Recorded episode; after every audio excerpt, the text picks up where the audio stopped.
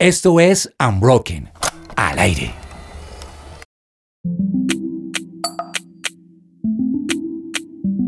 Bienvenidos a un nuevo capítulo de Unbroken. Soy Daniela Henao. Estamos hoy con una mesa. Yo siempre digo mesa de lujo, pero es que siempre es una maravilla estar con Pau Peñalosa, con Richie Cantor. Hoy tenemos un invitado espectacular. Chicos, bienvenidos. Gracias. Yo sé que dices que es de lujo porque siempre estás tú. Ah, ay, cumplido. Entonces siempre se lo dice a sí misma. Bueno, les cuento que hoy vamos a hablar de emprender y de la edad. Yo no sé qué Sí. tan cuchos son ustedes y no les quiero preguntar la edad, pero Menos vamos mal, a hablar de gracias. No, jóvenes. yo aún porque- puedo decir, yo aún puedo ¿Sí? decir. ¿Cuántos? claro, 28, 28. 28. Ah, bueno, ¿Y bien. Pues bien, lo voy a decir 37. Ah, no, somos muy jóvenes. Ah, en bueno, esta Viste, Dani, mesa. tú, Dani, tú. Yo tengo 26. Ah, no, re joven. Somos No, muy pero Dani nos jóvenes. lleva ventaja, ya está casada y todo bien. Bueno, ah, no, pero, Richie también, pero sí. sigo siendo joven. Todavía no me llamen señora. Pero vamos a hablar de jóvenes y de emprender. Pero este asunto del emprendimiento mm, no es para todo el mundo. A veces, de hecho, ni nos damos cuenta de si es nuestro camino porque nos falta investigar, porque nos da miedo arriesgarnos, porque creemos que es solo para quienes tienen plata eh, o sencillamente, pero no menos importante, porque no tenemos inspiración. Y hoy nos vamos a hacer una pregunta y es si somos muy jóvenes para emprender. Y lo vamos a resolver con un grande y además muy joven empresario de Colombia. Ya les voy a preguntar a ustedes qué opinan sobre el tema y sobre la comida, que es un tema que, saben, es para mí el favorito. Bienvenidos, esto es Unbroken. I want you and I need you. I know you've been waiting for me. So hard to receive love. With a heart that is broken and all day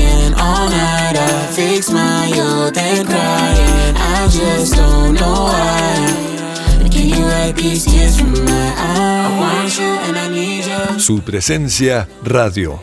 Nuestro programa de hoy es para aquellos que han tenido esa inquietud en el corazón de tener su propio negocio porque precisamente tienen como una idea que dicen, "Uy, yo creo que esto puede ser exitoso, pero a la vez, como les decía al inicio del programa, pues nos falta inspiración, como que de pronto simplemente nos surgió la idea, nos dieron ganas o empezamos a estudiar algo y decimos, venga, yo creo que esto de verdad me puede funcionar, pero no tengo ni idea cómo a quién aprenderle. Bueno, pues hoy nos acompaña Mateo Cárdenas. Les dije que era joven porque tiene 27 años. Uf. Y el dato, por eso les decía también que era o es uno de los empresarios en Colombia, es porque la revista Forbes Colombia lo ha catalogado a él y a su socio, pero sobre todo a su plataforma, a su startup. Todos comemos como una de las 30 promesas de los negocios en el país para este año. Ush, Mateo, bienvenido. Bienvenido.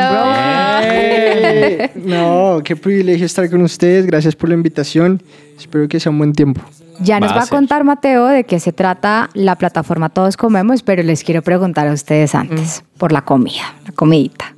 Sabroso. ¿En qué piensan ustedes cuando piden comida a domicilio? Uy, no sé. Yo, yo, a mí me gusta que sea fresca, Sí. pero que tenga un toque como de, de sabor de hogar. Sí. Claro, comida no- caserita. Sí, o sea, la comida chatarra. ¿Pero corrientazo? De, O sea, del arroz, ser, la papa. No propiamente, sino que sepa casa en el sentido de que esté bien preparadita, Ajá. con amor fresca.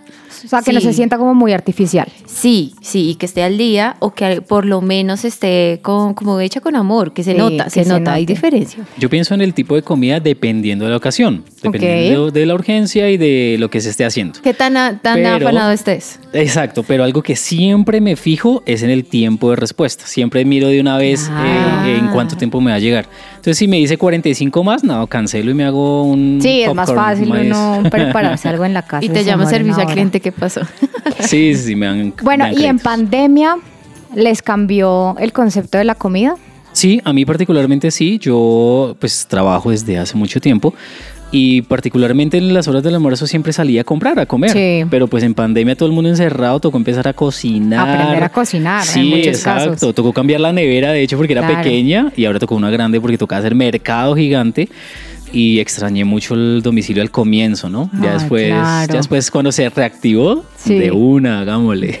No, y la- eh, a mí me gustó que todos como que nos, nos, nos, nos animamos a volvernos chefs, o sea, como que buscábamos la receta. Sí. Sí, sí, Ah, ¿sabe que Cosas sí? salían mal, pero la, la actitud Pero era parte de la era diversión. parte- era parte y era plan. Pero al mismo tiempo habrá muchos, y Mateo ya nos va a contar también sobre eso, pues que se les volvió que el trancón o la preocupación del día ya es que no me alcanza el tiempo y tengo que ponerme a cocinar el almuerzo. Uno estaba trabajando y cuando se da cuenta, una de la tarde, hoy Dios mío, no hay tengo almuerzo. que hacer ¿qué hago? almuerzo, ¿qué voy a hacer para toda la familia? Pues Mateo es socio fundador de Todos Comemos, que es una plataforma que precisamente nos resuelve esos problemas de la comida. Mateo, cuéntanos un poquito qué es Todos Comemos. Justamente, justamente Dani, como le decías, es la solución para las personas que no tienen tiempo, que quizás no, no saben cocinar bien en casa, que de pronto están cansados de, de siempre las mismas recetas. Todos Comemos nace como la solución a este tipo de problemáticas y con el sueño de transformar la experiencia de cocinar en casa. Nacemos como la ayuda para que las personas puedan hacer un almuerzo, una cena en menos de 10 minutos y que puedan tener fácil acceso a cientos de recetas que tardan muchas veces horas en prepararse y que tienen estándares de calidad muy altos y que permiten que jueguen ellos a, a- a terminar en su casa los productos y a, y a ser chefs, pero de forma fácil, rápida y, y con una calidad asegurada. O sea, como los problemas que estábamos diciendo Claro. ahorita, o sea, De- el tiempo sí, apremia. aplicó. Claramente, sí. Pero no entiendo, ¿le llega a uno la comida como con unas instrucciones o algo así? ¿Un manual procedimientos? Sí, sí, digamos que son alimentos preelaborados, son alimentos eh, en su mayoría, digamos que empacados al vacío, hay varias tecnologías de empaque, pero lo que, lo que facilitan es que tú los puedas tener en tu nevera o en tu congelador y que los puedas sacar al momento de querer cocinar, los calientas en baño María y en 10 minutos ya los puedes servir, pues puedes combinarlos como quieras. Uno de nuestros inversionistas en algún momento nos llamó el Lego de la industria de alimentos, ¿no? Como que podíamos darte, darte ciertas fichas entre proteínas, carbohidratos, vegetales. Y tú terminas- resuelves. sí, tú resuelves. Y muchas Chévere. veces los terminas combinando como quieras, los tienes en la nevera y simplemente vas sacando a medida que necesitas, los calientas, sirves y a la final vives una buena experiencia que te toma poco tiempo, es comida fresca, casera, sin conservantes, digamos que se puede preservar por la tecnología de empaque y a la final digamos que les estábamos ahorrando muchos problemas a las personas en, en la pandemia. Ya, ya había mucho Claro, estrés y nosotros queríamos hacer algo para ayudar. Es que yo por eso decía, ustedes muy lindos ustedes. Ay, qué lindo cocinar, aprender a ser chef, pero es que en dos años de pandemia, resolver dos años de almuerzos para los que no estaban Sí, acostumbrados. del día a día, todos los días. Todos los días. los bueno, días. y además tiene el saborcito de casa, porque Chévere. no es comida rápida necesariamente. De acuerdo, de acuerdo. No, son recetas muy caseras. ¿Cómo Tenemos- qué? Tenemos todo tipo de gastronomía. Tenemos gastronomía muy nacional, como ajiacos, Uy, qué que ya estaban listos. y que Imagínense en simplemente- ajiaco en 10 minutos. Ajiaco en el 10 favor. minutos. o frijolitos en 10 minutos. Ve y Uy. ponte a pitar los frijoles Sí, y hacer claro. todo el lado bueno. Ese tipo de productos muy nacionales, pero también teníamos otro tipo de recetas como proteínas como un pulled pork, que es un cerdo coccionado a fuego lento por 8 horas con una salsa barbecue que pues digamos que da un sabor diferente a lo que normalmente estás acostumbrado a servirte en casa y que te permite como experimentar nuevos sabores, pero también con facilidad. Entonces, ese tipo de productos digamos que fueron bestsellers desde el inicio. Em, y pues empezamos a ampliar el portafolio. Me acuerdo mucho que de las primeras cosas que vendíamos eran pues productos de panadería. Imagínate tú con el estrés de, de la pandemia y demás y poderte levantar y meter Que huela pan al, al- fresco. al micro o bueno, a, o a estos hornitos de convección un, croissant y en 10 minutos toda la casa oliendo a, a- a pan Ah, recién hecho. fresco, qué delicia. Deli. Ser la envidia de tu vecino. Bueno, pero estabas hablando del inicio. Hablemos del inicio. ¿Cuándo empezó Todos Comemos? Todos Comemos empezó en marzo del 2020. Nosotros, digamos que con Santi hicimos un viaje a Medellín eh, el 3 de marzo, como para planear, digamos que estratégicamente lo que iba a ser el futuro de algunas de nuestras empresas en ese momento. Específicamente, en ese viaje estábamos hablando de, de la estrategia de, de la cadena de cocinas ocultas que teníamos. Y mm, en el estar hablando de esto, digamos que ya se estaban escuchando como algunos ecos de lo que estaba pasando en, en- en la China y con el tema del COVID.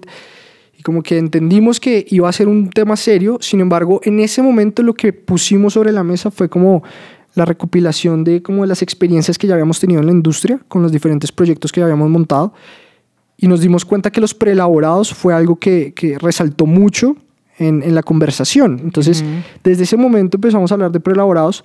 Unas semanas después, por no decir la siguiente, no, no recuerdo bien, ya salió la noticia de que esto iba a ser una pandemia y que todos íbamos a estar como encerrados. Y ahí abrimos rápidamente un grupo de WhatsApp con algunos amigos que también tenían negocios en la industria de, de, de alimentos y empezamos a rebotar ideas. Bueno, ¿ustedes qué están haciendo? ¿Qué van a hacer? ¿Cómo lo ven? ¿Qué creen que va a pasar? Y bueno, empezamos así. Y en esa proactividad dijimos, oiga, hagamos algo todos juntos e intentemos hacer algo juntos uh -huh. como para, para rescatar los negocios. Y bueno, así fue. Casi que una semana después de haber, haber abierto ese chat, sacamos el primer MVP de Todos Comemos al Aire. Eh, y fue, fue una acogida sin duda como que no nos esperábamos, no nos esperábamos esta acogida de, de, del, del, mercado y de la gente que en verdad encontró una solución directa a un problema. Entonces arrancamos muy básico, arrancamos muy, muy lean. O sea, nosotros arrancamos con un WhatsApp uh -huh. y un Typeform que puede ser como una, un formulario. Sí. Uh -huh. Y con, con, eso empezamos a escalar las ventas muy rápido. Empezamos, teníamos 23 productos en el portafolio nada más, de hecho. Y empezamos a, a escalar muy rápido, tanto así que empezamos a meter personas al equipo para que empe pues, empezaran a mejorar la experiencia de la página, uh -huh. Que empezaran a buscar Porque otros todo productos. es por la página. Todo es por página. Todo es por página. Y, y en esa época algo que gustó mucho fue toda la estructura logística que teníamos que le aseguraba a las personas como estas buenas prácticas de salubridad y de higiene con todo el tema del COVID. Claro. Claro. Entonces imagínate que tu domicilio te lo llega, pues te llegaba en un camión refrigerado con un tipo, de hecho en muchos casos dos tipos, con, con todo un uniforme, mascarillas, guantes, mm. te desinfectábamos el pedido antes de entregártelo. Eso es el, el, la semana uno de, de la pandemia. Mm. Entonces... Bien eso fue algo que en verdad gustó mucho y le daba a las personas como seguridad. Pero ¿cómo hizo para iniciar y que la gente creyera? Mm. Y más que todo en el tema de comida, porque uno es muy cuidadoso con temas de comida. ¿Cómo hace para conseguir sus primeros clientes? Bueno, en, en términos de calidad, fuimos bendecidos porque uno de los amigos que se reunió con nosotros a, a, intentar hacer el proyecto tenía una planta de producción de una marca muy grande acá del país y con, con estándares de calidad muy altos. Entonces, como que la calidad desde el principio estaba en el producto y eh, los primeros fueron familia y amigos, familia y amigos, los primeros en probar el producto, el primer, los primeros en referenciar, entonces luego empezó a pasar este, este efecto de, de voz a voz, donde, mm. oye, mira, tu tía me recomendó, oye, mira, es que tal persona me recomendó y empezamos a montar como un, un, sistema de ventas por teléfono también, cual, cual call center, y mm. así empezó a crecer la base de datos. Entonces los usuarios se compraban, pero aparte de eso llegaban con otros, con otros clientes. Entonces fue más el voz a voz, porque ustedes no hicieron ninguna publicidad en ningún lado. Al principio, al principio fue muy el voz a voz. Eh, luego ya empezamos a hacer pautas, pero, pero digamos que al principio se fue muy orgánico el crecimiento. Súper. ¿Cuántos clientes tienen hoy? Bueno, tenemos una base de datos ya de más de 90 mil usuarios después okay. de la compra de Foodie, que en algún momento les contaré más de eso, pero digamos que ahorita tenemos una base de usuarios grande y digamos que sí hay una buena aceptación mm. ya por parte de, de, del mercado colombiano. Hablemos de una vez de foodie, porque yo lo probé, le estaba diciendo sí. a Pau, oiga, venga, sí. porque a mí también me pasó, pero a mí me pasó fue antes de la pandemia, sí. porque estaba un poco como embolatada en el trabajo con que, ay, entonces ahora qué almuerzo, y hoy no traje, y se me olvidó cocinar para traer, y encontré eh, foodie que también resolvía ese asunto, y ustedes lo compraron. ¿Cuándo se dio eso? Bueno, esto es, esto es el adelanto de varios capítulos, digamos que el año pasado, pues Obviamente, obviamente nosotros le atribuimos muchas de las cosas que vivimos a Dios, porque por un lado muy milagrosas, por otro lado como que no, no, no las esperábamos.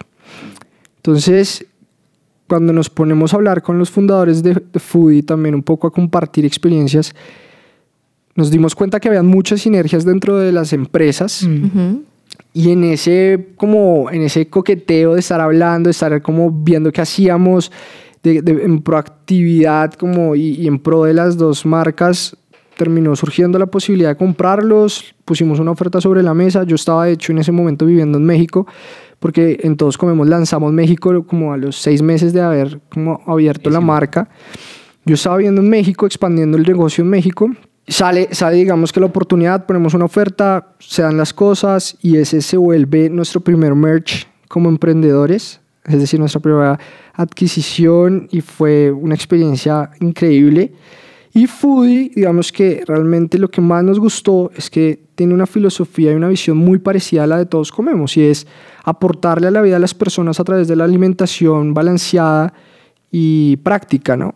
digamos que con Foodie pudimos experimentar otra parte, digamos que el proceso que es el ready to eat. Nosotros ya teníamos el prepared food, que es decir, la comida, digamos que preelaborada, y ya con Foodie ya eran los alimentos ya listos para consumo, digamos que solo tenías que calentarlos un minuto. Chéverísimo. Bueno, este es el caso de éxito, es decir, les contamos ya, eh, digamos, lo que está pasando con todos comemos, pero vamos a hablar precisamente de, cómo se llega hasta allá o de cómo ha llegado Mateo con Santiago hasta allá, hasta ser uno de los más exitosos eh, startups en Colombia. Pero le hemos preguntado a algunos oyentes en la calle, pues qué opinan de los jóvenes que se arriesgan como Mateo y como Santiago a emprender. Esto es lo que dicen. Bueno, eh, mi opinión sobre los jóvenes emprendedores en Colombia es que a pesar de lo complicado que es el marco regulatorio para facilitar el crecimiento de pequeños emprendedores, considero que la tasa de desempleo ha impulsado a muchos de ellos a innovar, aprovechando la globalización para plasmar ideas que con un poquito más de apoyo financiero podrían convertirse en startups de talla mundial. Yo opino sobre los emprendedores que son personas súper guerreras que le apuestan a sus sueños, a los sueños de otras personas para crear y generar soluciones en torno, de, en torno a la sociedad. Y aprovechan esas problemáticas para también hacer una mejor vida para ellos y para nosotros. Y también para crear el sueño de ellos mismos que creo que es el sueño que tienen muchas personas alrededor del mundo y es ser dueños de su propia empresa. ¿Qué piensan los jóvenes emprendedores? Uno, pensaría que son arriesgados, que le apuestan, eh, que confían, que ven el riesgo más como algo positivo que negativo. Y dos, también lo veo desde una arista y es los jóvenes emprendedores depende de lo que emprendan. Y desde allí opinaría que son jóvenes que le apuestan a un cambio, por ejemplo es una cosa ecológica, si es una cosa transformadora, creo que es un riesgo al cambio y eso me parece súper bonito. Eso es lo que yo pienso de los emprendedores.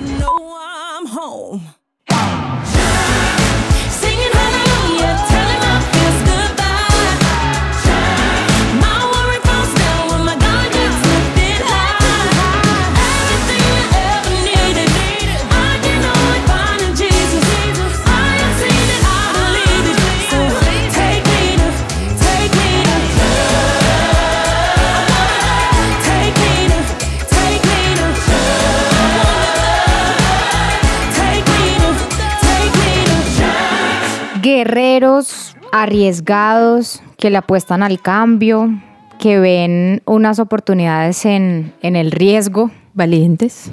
Bueno, están muy optimistas porque hemos escuchado otras opiniones de, ah, esos chinos no saben nada, eso les falta experiencia, pero acá tenemos un ejemplo viviente de un joven exitoso, muy exitoso, eh, con su emprendimiento, pero queremos saber pues cómo se llegó hasta allá. Y lo primero que queremos preguntarte, Mateo, pues qué estudiaste y en qué momento eh, tu camino en la vida dijo, voy a empezar esto.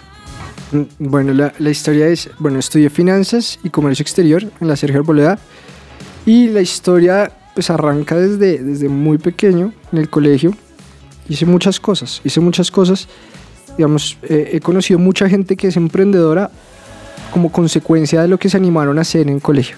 Ah, chéverísimo. Y pues digamos que desde vender dulces, vender tenis, hamburguesas. emprendedor se nace, más o menos. creo en ambas, creo en ambas hipótesis, pero en mi caso sí fue como algo innato. Me encantaba hablar con la gente, entonces me recorría a la cancha de fútbol del colegio vendiendo como gomitas y así.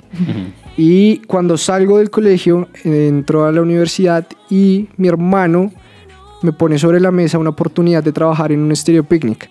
Entonces, con esa proactividad que yo tenía, dije, no, pues de, De una. una. Aquí fue. De una. Entonces, fue el primer momento donde creo que experimenté la re- resiliencia, quizás, es, es un valor que me encanta. Y fue cuando llegué, digamos que, a, a presentar la entrevista para poder, digamos que, ser aceptado y un poco fui rechazado porque uno era muy pequeño, o sea, y ¿Cuántos dos, años tenías? recién cumplido de los 18. Imagínate. Y dos, nunca había trabajado en eventos y pues en ese, en ese evento, digamos que con ese voleo, pues estaban buscando gente que ya, ya estuviera, Supiera, digamos claro. que, que entendida en el medio. Y pues mucha gente, digamos que acepta los nos. Yo creo que algo que me ha caracterizado, gracias a Dios, ha sido que persisto y ahí fue como, como esa primera puerta que se abre luego de que a la primera dicen no, ¿no? Y entonces eh, ahí arranco como a, a trabajar eh, a la vez que voy, digamos que haciendo cosas en la universidad. Lo de los dulces pasó a la universidad también. Solo que en la universidad me di cuenta que no tenía sentido vender un dulce de 200 pesos. Claro. Entonces cogí, pues no sé, cogí todos estos dulces importados de 20 mil, 30 mil pesos Igual se le hace. y vendía uno o dos al día. Pero, Pero pero, te pregunto, eso- ahí te interrumpo, ¿los vendías porque te gustaba, por charlar con la gente o por necesidad? No, no, gracias a Dios, pues gracias a Dios, no, nunca, nunca fue por necesidad, sino me Mente divertía, empresarial. me encantaba Sí, de hablar puro con la hobby. gente. Y en esa época también, obviamente era la forma de hablarle a las niñas. Ah, claro. Anoten, niños. Por eso fue que trajo aquí una caja de chocolate, ya me di cuenta. Aquí también. se le tiene. Entonces sí, obvio, pues digamos que fue, fue más como una pasión, fue más como una pasión y pues digamos que ahí arrancó todo, ¿no? Ahí arrancó todo. Eh, me acuerdo mucho que en los primeros semestres también lancé como mi primer proyecto ya oficial que se llamaba Bendito Legado y era una marca de botas y accesorios en cuero para dama. Y nada, ha- hacíamos muchas cosas. O sea, me acuerdo mucho que le pedía la camioneta a mis papás y salía al Ministerio de Educación donde trabajaba mi mamá y abría el baúl a las 12 y ponía todas las botas allí cual stand y todas las señoras iban saliendo a almorzar y obviamente, claro. venga, ¿esto qué es? Y así. Y- o también íbamos a ferias en Usaquén y bueno, hice varias cosas con ese proyecto. Y entonces como que esos fueron los primeros arranques como de, de, de empezar a, a emprender. Pero entonces me doy cuenta que a pesar de la juventud, porque pues me dice que desde los 18 años, de hecho haciendo cuentas, a los 25 inició Todos Comemos, a pesar de eso es más una cuestión de mentalidad, es lo que, lo que me doy cuenta. Sí, yo creo que es de mentalidad, creo que también es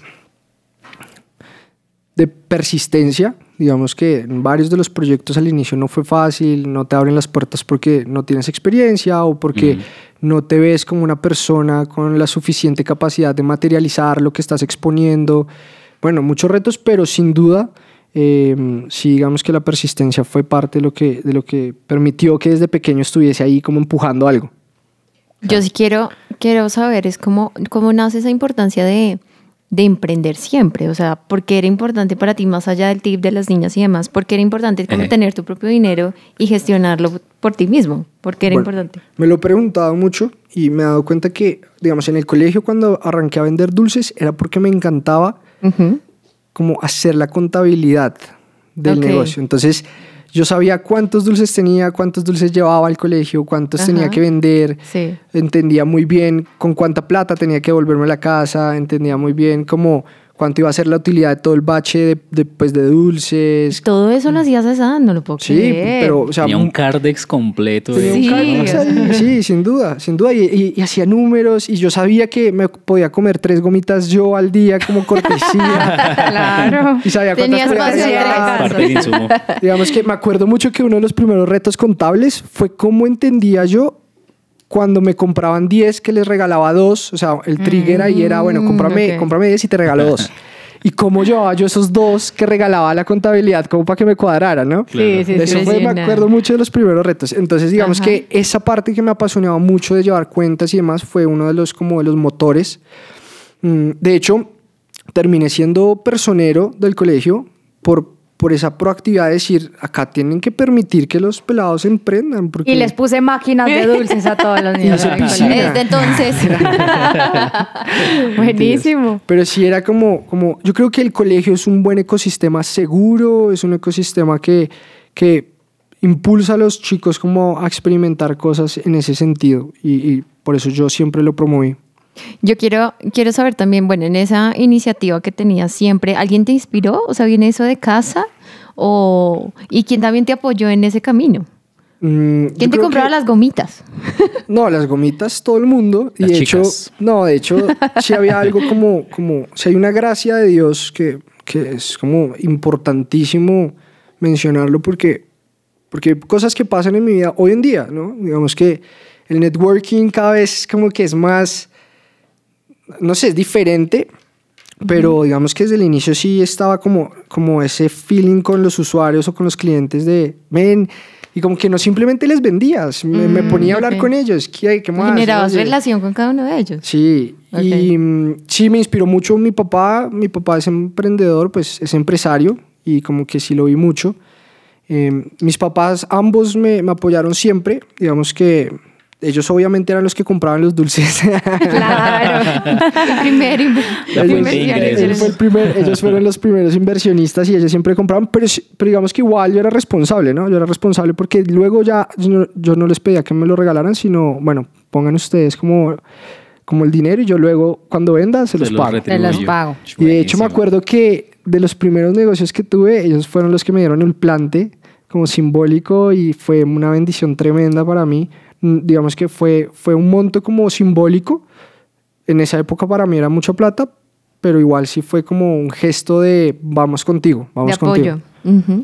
Mateo, seguramente en este camino te has encontrado con gente igual de joven, pero que de pronto eh, el, el camino también ha sido difícil. Y una de las preguntas casi que están siempre allí es la plata. Entonces tú nos dices, bueno, allí estaban mis padres como ayudándome en, todos esos procesos antes de todos comernos, pero para aquellos que dicen, venga, es que mi traba es la plata, ¿con qué te has encontrado tú y qué puedes responder eh, a esa pregunta? No, yo creo que lo de mis papás era muy simbólico y digamos que de los, por ejemplo, todos comemos, lo arrancamos cuando estábamos quebrando un negocio. O sea, en esa época la cadena de restaurantes estaba perdiendo mucha plata al mes, no teníamos un peso y, y arrancamos con las ganas, con, con un WhatsApp que no le cuesta a nadie, con un formato en Internet que no le cuesta a nadie, ¿sabes? Entonces creo que, creo que no, no ha sido tampoco fácil para nosotros. Hemos sido bendecidos porque tenemos a Dios, pero no es que ha- haya sido pues una herencia pues o, o un regalo. Y en la mayoría de los negocios, ahora que me acuerdo, pues arrancamos sin plata. Obviamente tenemos que entender de quién nos apalancamos, eso es muy diferente. El hecho de que nosotros como emprendedores no tengamos capital para arrancar no significa que no hayan un, pues, terceros que nos puedan apalancar, no sé, el crédito de un proveedor, eh, el préstamo del tío, eh, no sé, hay muchas formas de apalancarnos para arrancar, pero creo que el no tener recursos, de hecho, termina siendo un privilegio en muchos sentidos porque nos ayuda a ser más recursivos, a innovar, a, no sé, a rebuscarnos con más fuerza. Claro, creativos además. Claro. Mateo, usted me recuerda algo cuando yo era más joven. Veía un programa que se llamaba Phineas y Ferb. No, y siempre pero que... más para acá. Gracias, Ay, ¿cómo ya, así? gracias. Me estaba sintiendo viejo en este momento. Pero entonces, cada vez que ellos arrancaban a construir algo, siempre llegaba el que le vendía material o algo y le decían, ¿ustedes no son muy jóvenes para hacer esto? Ay, Ah, sí. sí, la misma voz además. Eso es que me lo ¿Eras aprendí. tú? ¿Eras tú, Era Richie? yo el que Oh doblaba ese personaje. Y viene mi pregunta. Cuando ustedes inician este, este emprendimiento de, de Todos Comemos, ¿cierto? Eh, ¿Nunca les dijeron lo mismo? ¿Ustedes no son muy jóvenes para hacer esto? Mm, sí y no. Digamos que el ecosistema al que tuvimos acceso, que fue uno de los milagros que les cuento, eh, fue de Silicon Valley. Digamos que tuvimos la oportunidad de ser acelerados por Y Combinator, que es la aceleradora más importante del mundo. Mm. Y pues habían muchas personas de nuestra edad. Sin duda pues éramos de los más pequeñitos, pero pues ya había gente de nuestra edad. Entonces como que para ellos no era nuevo ver emprendedores jóvenes. Súper. Sin embargo, en el contexto nacional, los proveedores, Sí, sí, sí. eh, digamos que la industria tradicional, sin duda sí nos veía muy pequeños todavía. El caso más fuerte que viví fue en algún punto cuando, cuando estaba haciendo eventos, antes de entrar a la industria de alimentos, que me siento en una mesa con los inversionistas del evento y yo me voy sentando y dos se van parando de una y dicen, esto es un chiste, ¿no? Ay. Y, y yo, ok. Y luego uno de ellos empieza, olvídense, yo no le voy a dar mi plata a este personaje, o sea, es un niño, Sí, no. como así? ¿Qué falta de seriedad? Y empezaron al, al, al director que fue el que me llevó, le dijeron como, ¿qué, qué- qué estás haciendo? Y fue una de las veces donde, de, mirándome a los ojos, me decían, man, tú eres un niño, ¿qué, qué te pasa? ¿Cómo crees que te vamos a dar aquí todo? Y fue un caso de éxito luego, porque lo logramos, como que lo logramos cerrar, lo logramos hacer muy bien y quedaron como pendientes de seguir como con, trabajando conmigo. Entonces fue, ese fue, fue uno de, las, de los casos como más tangibles. ¿Qué hacer en esos momentos? ¿Cómo, ¿Cómo ganas credibilidad delante de un proveedor y decirle, oiga, en mí sí puede confiar? ¿Qué hacer en ese momento y cómo darle esa, esa confianza pues, a esos nuevos, nuevos inver- inversionistas? Yo- yo creo que uno de los paréntesis que quiero hacer es, sin duda, sí hemos cometido errores. Sin duda, emprender desde jóvenes es un reto porque tienes que construir una empresa a la- al paralelo que te construyes tú como persona. O sea, te tienes que construir como en tu carácter, en tu personalidad, eh, no sé, en tus disciplinas, en mil cosas, y por ende vas a fallar a doble, a doble, a doble X, ¿no? O sea, es decir, muchas veces cuando fallas en tu, en tu proceso personal, normalmente impactas a la empresa y termina fallando algo dentro de la empresa. Entonces, Doble nivel de riesgo ahí. Sí, Ujú, entonces claro. quiero decir que sí tuvimos aprendizajes como, como tristes de haber como que quedado mal y demás, y, y como que a todas esas personas siempre les hemos pedido perdón y les hemos dicho, nunca fue como intencional, pero en su momento como lo resolvía y como lo sigo resolviendo hoy en día, es transmitiendo la confianza de lo que se está haciendo, que tenga sentido, que se sepa. Digamos, en ese caso de los inversionistas del evento, lo que hice fue, uno, como que respirar. Primero res- me senté. y dos, fue explicarles, bueno, vamos a hacer esto, esto, esto, esto funciona así, estas marcas nos van a patrocinar, estos son los proveedores, estos son los aliados, va a ser así el proceso de, de ingreso, el filtro X y Y. Y cuando ya tú con, con información concisa, con data, Claro. les demuestras que sabes de lo que estás hablando, Ah, quedan digamos que. Claro. transmites confi- Claro. confianza. Bueno, Mateo ha tocado un punto muy importante, ha dicho varias palabras de las que vamos a hablar ahorita y tienen que ver con el fracaso, con el error. Y eso se habla mucho cuando hablamos de emprendimiento, pero vamos a escuchar a más oyentes que nos cuentan su opinión sobre los jóvenes que emprenden. Pienso que los jóvenes que emprenden son unos valientes porque no es nada fácil arrancar de cero. Es algo que requiere, pues principalmente, como ya lo he dicho, valentía, tener una visión muy clara y también tener la capacidad de pronto de asumir las frustraciones porque no siempre cuando tú emprendes puede que las cosas te salgan bien, pero si emprendes y logras tu objetivo, pues vas a saber que eres capaz de cosas que de pronto creías que eran imposibles de lograr.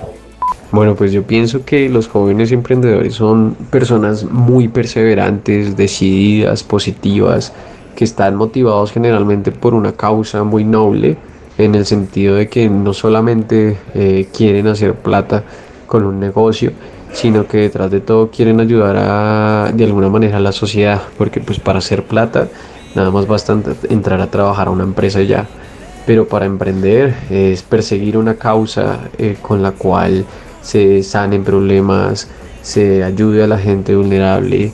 eh, y creo que cuando ellos encuentran esa razón y son capaces de capitalizarla de alguna manera, encuentran más allá de un negocio un motivo por el cual vivir y por el cual entregar todas sus energías. Eso para mí es un joven emprendedor. Me parece que los jóvenes emprendedores en un país como Colombia son súper importantes por un crecimiento económico em, y más desde una edad temprana. Entonces pienso que es importante apoyarlos, es importante conocerlos y ayudarles quizás también con bases para que hagan un emprendimiento mucho más grande y tengan empresas y eso genera empleo y eso genera otras entradas económicas muy importantes.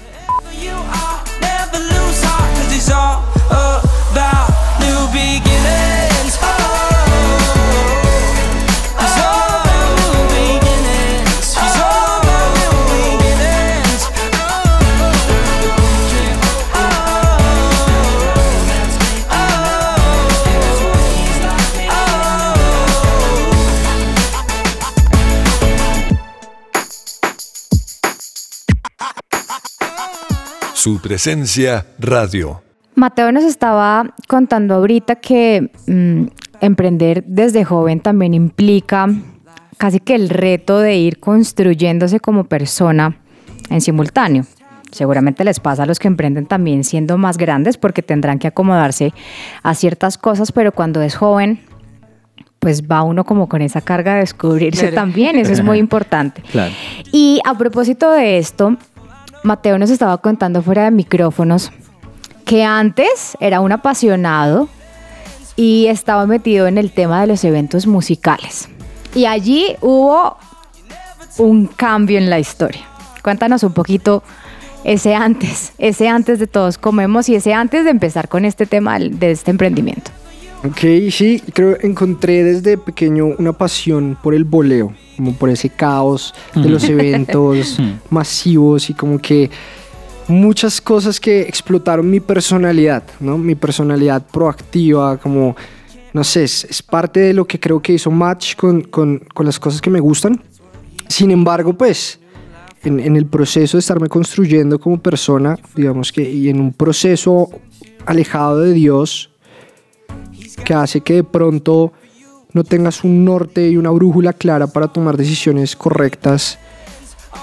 Empecé a tomar malas decisiones y, y terminé en un abismo y, y en un proceso muy difícil que afectó no solamente mi vida, sino a las personas cercanas. Y en ese punto de, de inflexión donde, donde digamos que toqué fondo en muchos escenarios, de muchas formas, con muchas adicciones, me encuentro con un Dios que sin importar lo que yo estaba viviendo, sin importar todas las cosas como incorrectas que, que estaba haciendo, el daño que le estaba haciendo a mucha gente, escuchó una oración muy pasiva en la calle, simplemente mirando al cielo y diciendo, Dios, ayúdame a salir de esto. Y cuando hago esa oración, de forma milagrosa, al día siguiente se, va, se van todas las adicciones, se van todas las adicciones y empieza un cambio en mi vida muy fuerte, donde uno, lo más bonito para mí fue entender que Dios me amaba y que sin importar dónde estaba yo y como que con toda la culpa que tenía en ese momento, como que a Dios no le importó y me demostró, uno, que me escuchaba y dos, que me amaba. Y eso fue un punto de inflexión en mi vida. Digamos que Dios puso amor en mis papás. Digamos que mis papás ya habían como tirado la toalla en muchas cosas y, y al paralelo de ese tiempo me llaman y me dicen, hijo, te amamos, vamos contigo para las que sea. Y como que tanto amor a la vez cambió algo en mí y empecé a dar pasos como a poner en orden muchas cosas. Dios empezó a poner en orden muchas cosas de mi vida, eh, desde cortar las adicciones, eh, empecé, digamos que, a cambiar también como el entorno en el que me estaba, digamos que, desenvolviendo.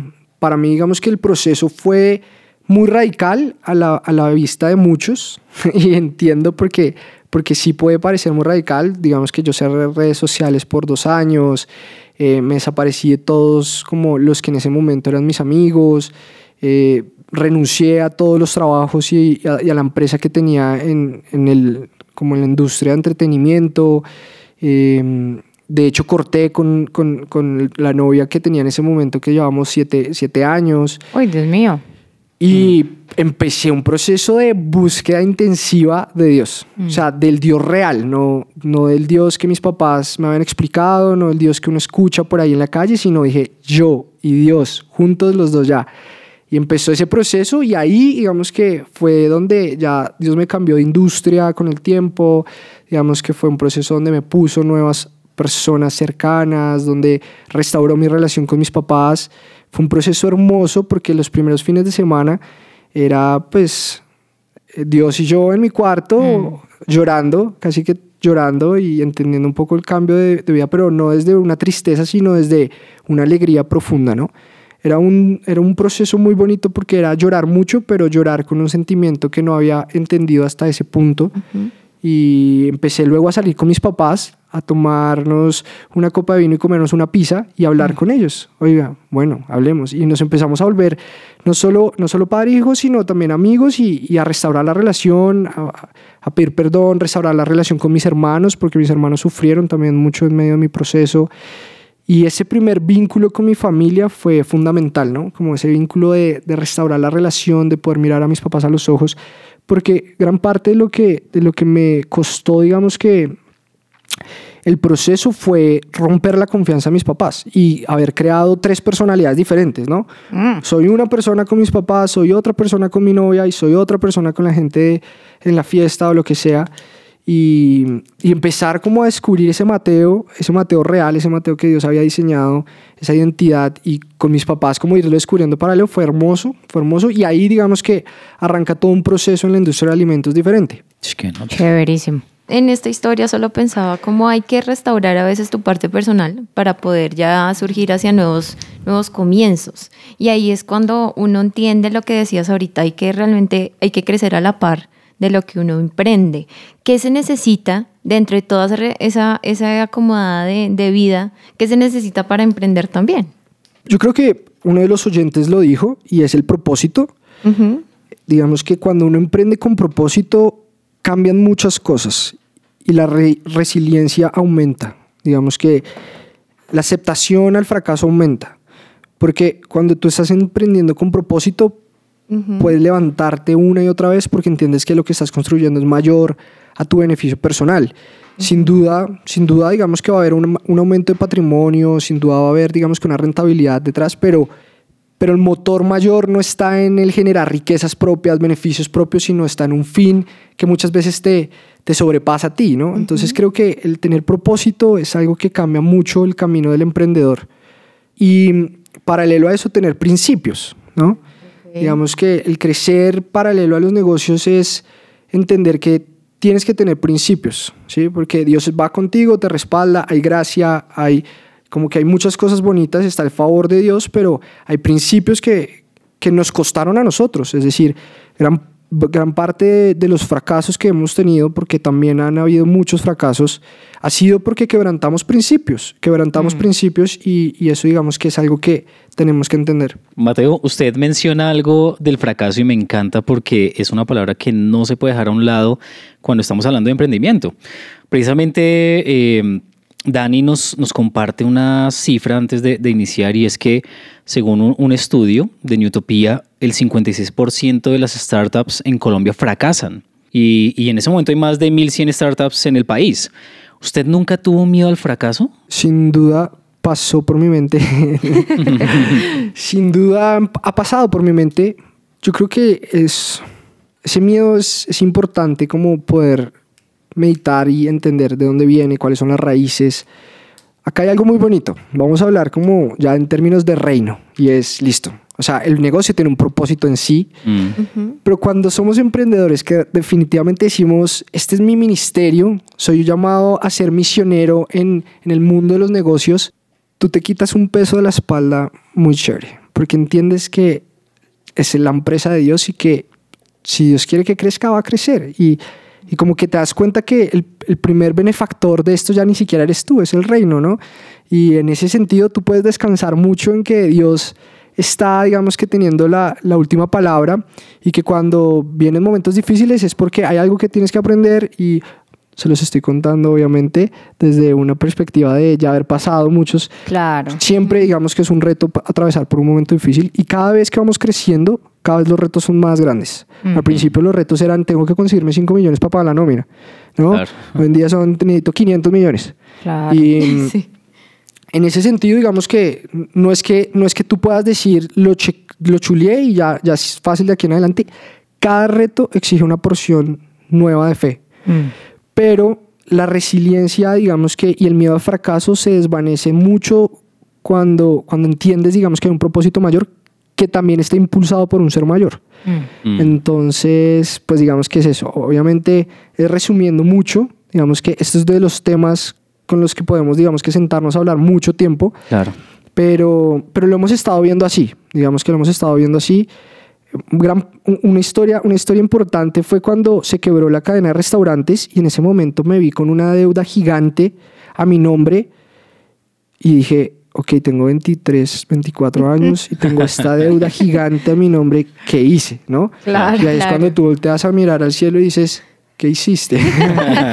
no, mentira, sí, pero se vuelve un reto y cuando tú persigues a Dios y persigues los sueños de Dios, es decir, bueno, siempre ha sido una oración con mi socio de cuál es tu visión, qué es lo que quieres hacer en la industria de alimentos y cómo nosotros podemos sumar a eso, ¿no? No, no es al revés, no es, esta es mi visión y ven, súmate, ¿no?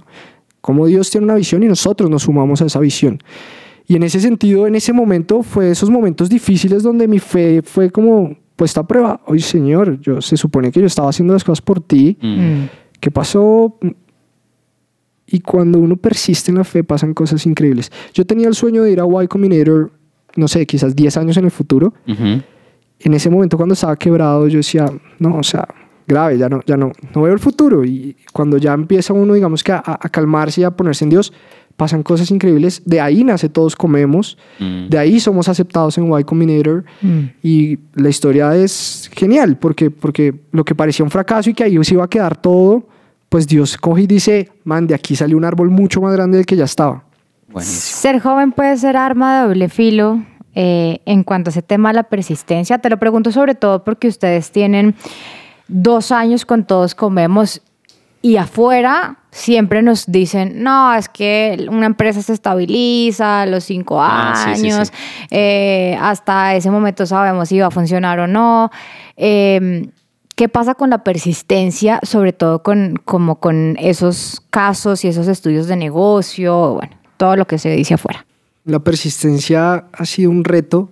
Digamos que una de las bondades de tener un socio como Santi es que cuando Santi se cansa, yo levanto sus brazos y cuando yo me canso, levanta los míos. Qué nota. Y hemos tenido muchos momentos donde hemos querido tirar la toalla. Muchos, muchos, muchos, muchos. Pero gracias a Dios nunca ha sido como los dos al tiempo. Entonces, como que uno sostiene al otro y eso nos ha ayudado a persistir, ¿no? Nos ha ayudado a persistir. Hay veces, hay veces a pesar de que tenemos a Dios en nuestro corazón, perdemos el, como el panorama, nos, nos enfrascamos, no sé, nos sesgamos de muchas maneras y eso empieza a pegarnos mucho en, en la persistencia. Creo que con Santi vemos que hay un reto en identificar la línea delgada entre persistencia y necedad. Ok. Y es, hay un plan, hay unos objetivos, se tienen que cumplir. Y persistir es mantenernos y luchar porque se cumplan, pero si ya después de cierta cantidad de intentos realmente no se está moviendo la aguja, no están pasando ciertas cosas que tenían que pasar, pues puede que ahí ya no sea persistencia, sino ya sea necedad. necedad.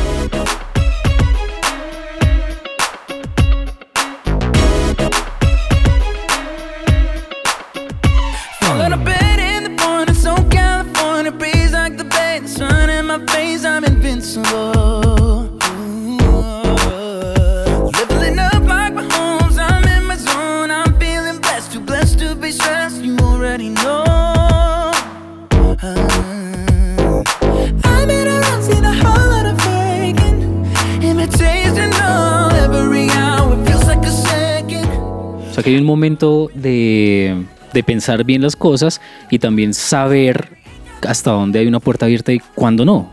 De acuerdo, de acuerdo. O sea, emprender es también un proceso de prueba y error. Y digamos que, sobre todo cuando somos jóvenes, necesitamos entender y hacer las paces con que fracasar está bien y con que no siempre tiene que salir todo bien o tiene que funcionar todo. De acuerdo. Hay gente que, que le va bien y, y de entrada lo logra, sí, pero hay mucha gente que no. Y poder hacer las paces con eso te, te permiten también soltar. Súper, claro. Pau. Yo quiero que también, o sea, pensando en todo esto, lo impor- la importancia de, de tener un buen socio, ¿no? O sea, de no, de saber que para emprender no eres tú solo y haces tú la nómina y haces tú lo de los empleados y haces lo de afuera. Y, o sea, mil manos no se puede porque no vamos a llegar lejos. Entonces, ¿qué claves o qué importancia es tener para tener un buen, un buen socio? ¿Cómo lo ves tú? O sea, dentro de todo tu camino y todos los emprendimientos que has tenido anterior a este. Es súper importante un buen socio. O sea, yo creo que va. La mejor decisión de la vida. Como una buena esposa, un buen esposo. La mejor de la, la decisión Sí, de la vida. sí, total. yo, yo quiero decir, digamos, una empresa es casi como un matrimonio. Sí, Sí, ¿O no? total. Sin Claro. Yo les de iba a hecho, decir eso. es casi una empresa. De- es hecho, empresa. de hecho. Sí. Y les iba a decir eso, es como después de la decisión de seguir a Jesús, no sé, la esposa y luego el socio. Porque pues comparto con Santi, comparto, o sea, todos los días hablo un montón con él, o sea, es, es un nivel de, de relación im- importante. Y mm, creo que buscar socio es un arte eh, y a la vez una ciencia y pues si confiamos en Dios y hay una fe en Dios y demás, pues lo más bonito es poder esperar en Dios y como que Dios ponga y apareje, ¿no? Pero sí creo que ha sido todo un reto. De hecho, Santi fue mi primer mentor. Santi fue el que me impulsó en muchos sentidos a, a- a ser mejor persona en todas las áreas de mi vida y ha sido un referente. Entonces ha sido muy chévere contar con él. Em, para mí fue como un regalo de Dios, realmente. No fue como tan buscado y demás, pero sí entiendo y sí reconozco que es súper importante hacer la gestión bien. ¿no? Rodearse bien, claro. Muy No importante. puede ser cualquiera parecido. No, Ujú. pues la esposa y el esposo tampoco. Tampoco. Y el novio ni la novia tampoco. Escuchen bien. Pilas, pilas con eso. Ninguna de las anteriores. No. Mateo, confiar en Dios es, es fundamental, pero también hay que trabajar, porque a veces uno piensa, o sea, si bien Dios le, le aligera a uno las cargas, da norte, da visión, como decías tú, da propósito, hace que uno como que se, también se descubra a uno mismo, pues es un error pensar que tenerlo a él significa no trabajar y no esforzarse y a veces, muchas veces, siendo cristianos, nos estrellamos contra, contra esa realidad, que queremos todo fácil y ya nos has dado el ejemplo claramente de que Sí. hay que confiar, pero que, pero que hay que trabajar mucho, Claro. mucho. ¿Cómo son tus disciplinas? Tremendo, tremendo. Hemos tenido, digamos que varias etapas, hemos tenido varias etapas de experimentar lo que es trabajo duro. Em, como les digo, estamos en constante como reconstrucción de nuestros principios, de cómo estamos. Es decir, este año nos pusimos la meta de practicar, digamos que unos talleres que se llaman misión carácter y que te hablan de honestidad, disciplina, trabajo duro y demás y que nos ayudan a, a ser mejores, ¿no? Digamos que teníamos retos de puntualidad, teníamos ciertos retos. En las etapas que hemos vivido, digamos que he vivido la etapa de madrugar a las 2, 3 de la mañana todos los días a Corabastos, Sí. ¿Sí? A comprar Claro, y porque es que tener- señores, ellos tienen que sacar la comida Claro, de hay algún que lado. Sí, sí, claro. Hay que saber mercar, miren. Sí. Y en ese sentido, pues digamos que eh, he tenido jornadas de trabajo muy largas, desde los conciertos que eran 24 horas o más, hasta lo de la plaza que llegaba a las 2, 3, a las 7 estaba en clase de 7 y luego por la tarde trabajando. Hemos tenido diferentes etapas. El trabajo duro cada vez, digamos que muta y, y es diferente. Digamos que ya no el trabajo duro ya no es, son 24 horas o el trabajo duro ya no es una, un trabajo físico, sino se vuelve, digamos que en Misión Carácter lo explican como terminar todo lo que empiezas, por ejemplo. Eso es trabajo duro según lo- los principios de Misión Carácter. Y es, son, es- Misión Carácter es como un taller Ujú. fundamentado en principios bíblicos, Ok. de- Ah, de- específicamente. Que lo hacen dentro de la empresa. Sí, dices. son talleres que todas las personas dentro de la empresa, digamos que los equipos de trabajo con sus líderes van haciendo este Ya. taller, ¿no? Chévere. Y es muy chévere. Desde hace mucho lo hacemos y siempre es un reto porque siempre vemos cosas por mejorar. Pero el trabajo duro, sin duda, digamos que es importantísimo. Digamos que con Santi nos vamos empujando. Justo hoy tuvimos una reunión súper importante con todos los líderes diciéndoles, bueno, ¿qué, qué estamos haciendo? ¿Cuál fue la aguja que movieron el mes pasado? ¿Cuáles son los, como los indicadores que van a mover este mes? Y todos focus. De hecho, los primeros, los primeros meses de Todos Comemos era un nivel de trabajo bien, bien, bien fuerte. Yo me levantaba a las 7 de la mañana, estaba en el computador hasta las 10 de la noche. Y no, o sea, no habían festivos y los sábados, o sea, la gente que entró, la gente que entró en el founding team sabían cómo era en ese momento y es, nadie te preguntaba si trabajábamos el sábado, nadie, todo el mundo sabía que el sábado se trabajaba y nadie te decía que el lunes, nada, estamos en calendario americano, amigo, a trabajar en festivos. Claro, no hay festivos. No, es- Lo bonito fue que nunca fue empujado ni impuesto. Yo simplemente trabajaba el lunes festivo y en el founding team se hizo esa cultura. Entonces todo el mundo, na- o sea, no fue una regla, no fue una norma. Eh, hoy en día, Por digamos que ya no, hoy en día ya no trabajamos los sábados ni los festivos, pero porque estamos en otra etapa, ¿no? Claro. Claro. Pero digamos que el trabajo duro ha sido fundamental y como les cuento, digamos que el trabajo duro va cambiando, ¿no? Por ejemplo, hoy en día el trabajo duro puede ser ser capaz de meditar en un problema una hora. ¿sí? Que es, es diferente a cargar una caja de 50 kilos. Claro. Todo es importante. Bueno, el trabajo duro es importante, pero pues también además de trabajar duro, de tener principios, como decías ahorita, seguramente ustedes tienen casi que como un consejo que intentan mantener como bandera en su trabajo. ¿Cuál podría ser? Uno. Son muchos. Mucho.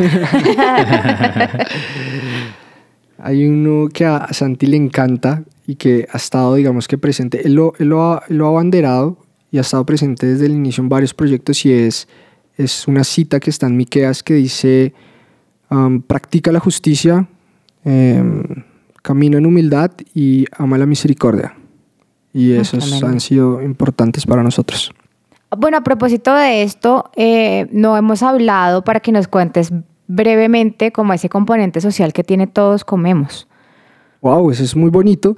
Cuando nos reunimos a, a pensar el proyecto, estábamos viendo en televisión cómo en los supermercados habían personas que estaban comprando para tres meses y a la vuelta del supermercado habían personas que no tenían con qué comer esa noche. Mm.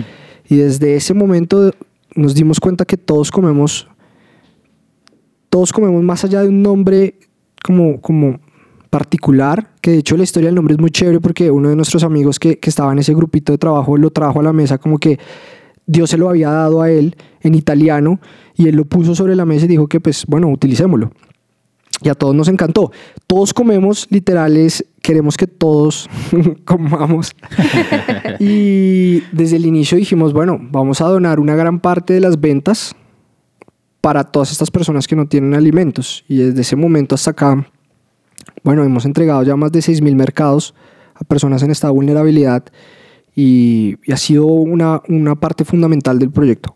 Y, y queremos cada vez como darle más fuerza a ese impacto social y como que cada vez que vamos a una campaña y vemos la necesidad de primera mano, cada vez que vamos y vemos cómo Dios utiliza el mercado para, para llevar alimento también espiritual, es increíble y nos conecta cada vez más con el propósito.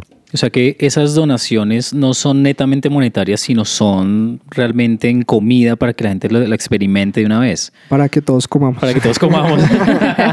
Faltó traer esta mesa, por favor. Mateo, ¿qué tal es emprender en Colombia? Me refiero a políticas públicas y ayudas del Estado. Mm.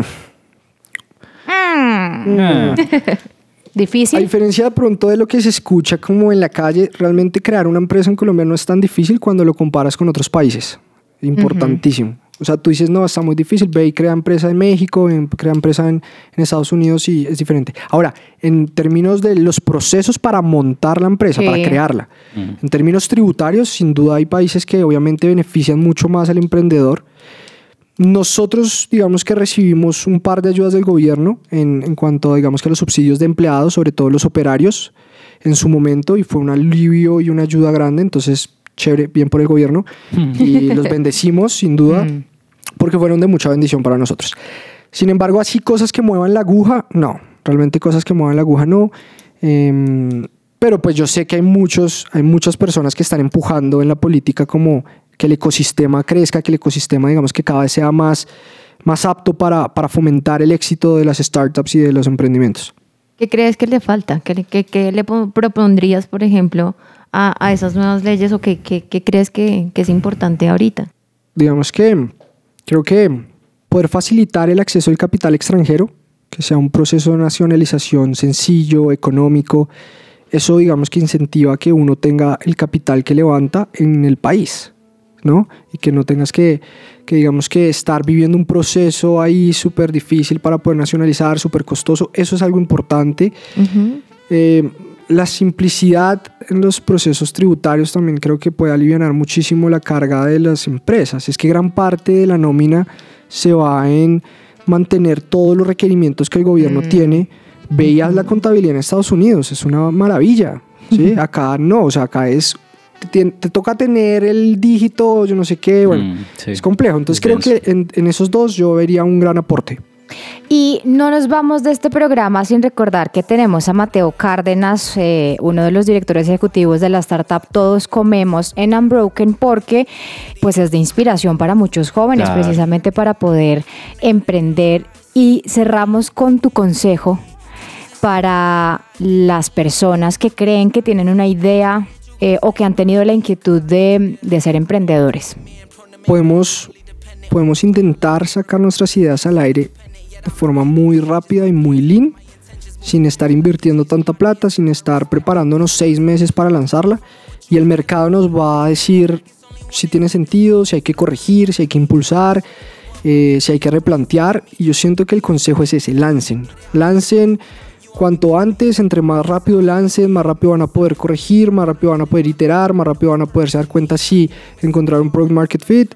Y, y ese es el consejo, digamos que en- me encantan los planes y los, los proyectos de negocio que, que son bien estructurados, pero, pero muchas veces es mejor lanzar rápido que esperar un año construyendo toda una hipótesis de negocio que cuando se lanzó ya, pues digamos que el mercado está tres pasos adelante. Entonces creo que lanzar y hay muchas formas de lanzar económico, sean recursivos, ¿sí?